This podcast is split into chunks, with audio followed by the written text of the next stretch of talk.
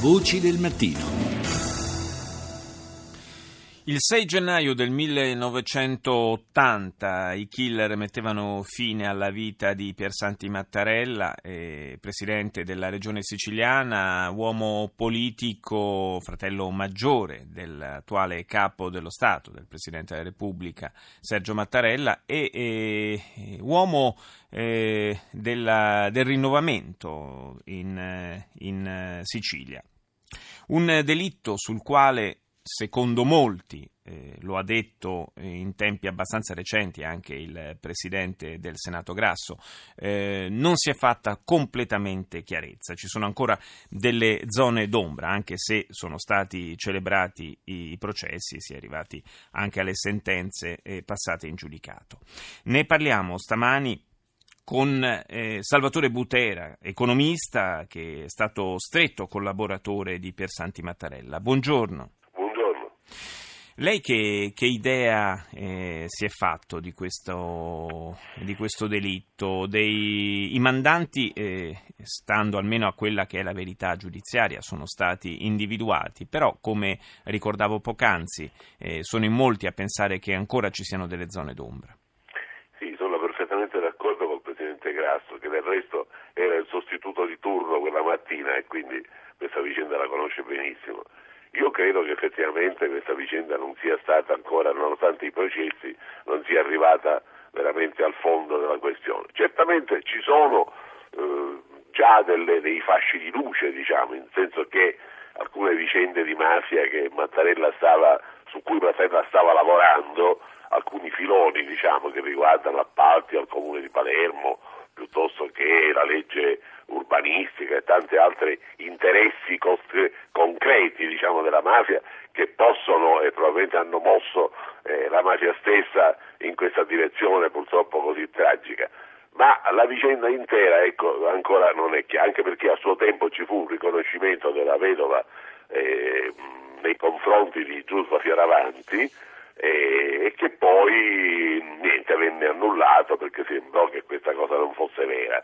Ora, eh, anche lì è molto difficile dire, però eh, c'è da ricordare che Mattarella era un, una persona vicinissima all'onorevole Moro e che fra la, la, l'uccisione di Moro e la morte di Mattarella quella mattina del 6 gennaio di 36 anni fa eh, distano appena 19 mesi, eh, è una vicenda quindi molto vicina a quella di Moro. E, e si, può, si potrebbe ipotizzare che eh, ci sia anche dietro eh, cosa una, una, sorta di interesse generale, conver- un convergere di interessi fra mafia e altri poteri più o meno occulti eh, dello Stato, che purtroppo allora era largamente inquinato dalla P2 e via discorrendo, potrebbe anche essere che eh, il delitto della Mattarella sia da iscrivere in questo torbido, in questa torbida eh, torbido panorama diciamo, di quegli anni. Ma infatti inizialmente la pista diciamo, del terrorismo, e in particolare del terrorismo nero, fu seguita dagli inquirenti, sì. ci furono peraltro, come è consuetudine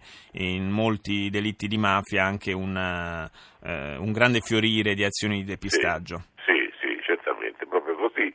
Eh, furono identificati anche alcuni personaggi, dei giovani appartenenti o comunque aderenti alle, a movimenti di estrema destra e, e quindi sì, eh, ci fu anche questa, però poi eh, le cose andarono avanti, se ne occupò Falcone, poi Falcone purtroppo, eh, fece, purtroppo ha fatto la fine che ha fatto. E, insomma questa inchiesta poi è sfociata nei processi che ripeto sono arrivati a sentenza, a sentenza definitiva, quindi eh, oggi è difficile rimettere in discussione un lavoro di questo tipo, che poi è anche un lavoro, attenzione, eh, nessuno dice che la magistratura, ha fatto largamente il suo dovere, le sentenze sono ampie, sono am- ampiamente motivate, insomma, quindi non è che ci sia una sottovalutazione, una qualcosa, però certo, oggi a tanti anni di distanza, insomma, ancora qualche dubbio effettivamente c'è. Un eh, libro scritto da Giovanni Grasso, pubblicato eh, poco più di un anno fa, eh, intitolato Per Santi Mattarella solo contro la mafia. Perché solo contro sì, la mafia? Sì, beh, certamente, perché veda, eh, in quegli anni, fare una lotta in quegli anni così lontani, da cui siamo ora 36 anni sono una vita, non solo, ma un mondo che è cambiato completamente, un'altra realtà, un'altra cosa. Ecco, e mettersi da, allora con, a fare questo, eh, come dire, a, questo, a governare contro la mafia, a rinnovare completamente la politica, a dare un'indicazione di nettezza, di trasparenza, di pulizia, e effettivamente in quegli anni non è che fosse così frequente, anzi direi che non lo era per niente. Quindi viene fuori in sostanza eh, la statura morale di Mattarella, la grande figura morale che eh, si erge quasi eh, shakespearianamente come un personaggio tragico, diciamo, nei confronti di questa Sicilia eh, che purtroppo ancora oggi, per carità, in condizioni molto differenti, perché oggi la mafia non dico che sia sconfitta, ma certamente ha subito dei colpi molto gravi e, in quegli anni effettivamente fu un atto di coraggio direi smisurato, proprio di grandissimo, tant'è che gli costò la vita, ecco.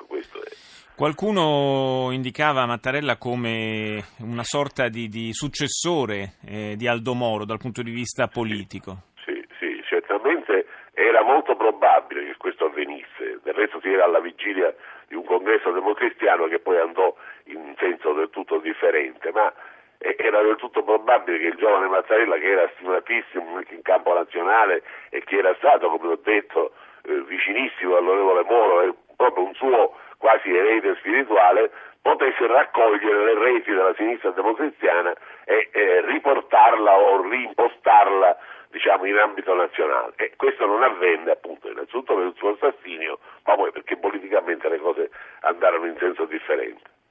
E poi c'è quella, eh, quel riferimento che lo stesso Piersanti Mattarella fece al eh, colloquio, poco prima di essere ucciso, al colloquio con l'allora ministro dell'interno sì, Rognoni. Sì, Sul sì. contenuto di quel colloquio che cosa si è capito? No, non si è capito molto ah. per la verità. Il colloquio fu riferito al capo di gabinetto di Mattarella, che era la signora la dottoressa Maria Trizzino, la quale lo ha raccontato poi ai magistrati, e in questo colloquio lui disse signora qualunque cosa mi succeda, se mi succede qualcosa si ricordi di questo colloquio di oggi. Cioè, fece un, senza dire esattamente, diciamo, senza esplicitare fino in fondo il contenuto del colloquio, ma indubbiamente un'indicazione la diede.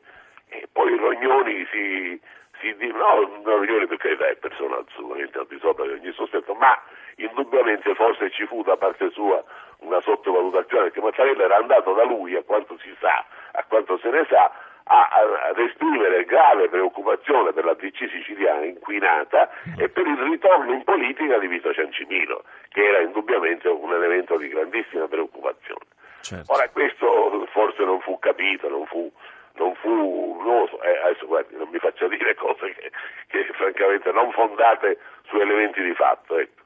No, però insomma è, è chiaro che qualche, qualche sì, retropensiero sì, è, è, inevitabile che non scatti. C'è dubbio, non c'è dubbio, non c'è dubbio. Grazie, grazie a Salvatore Butera per la sua testimonianza e il suo racconto.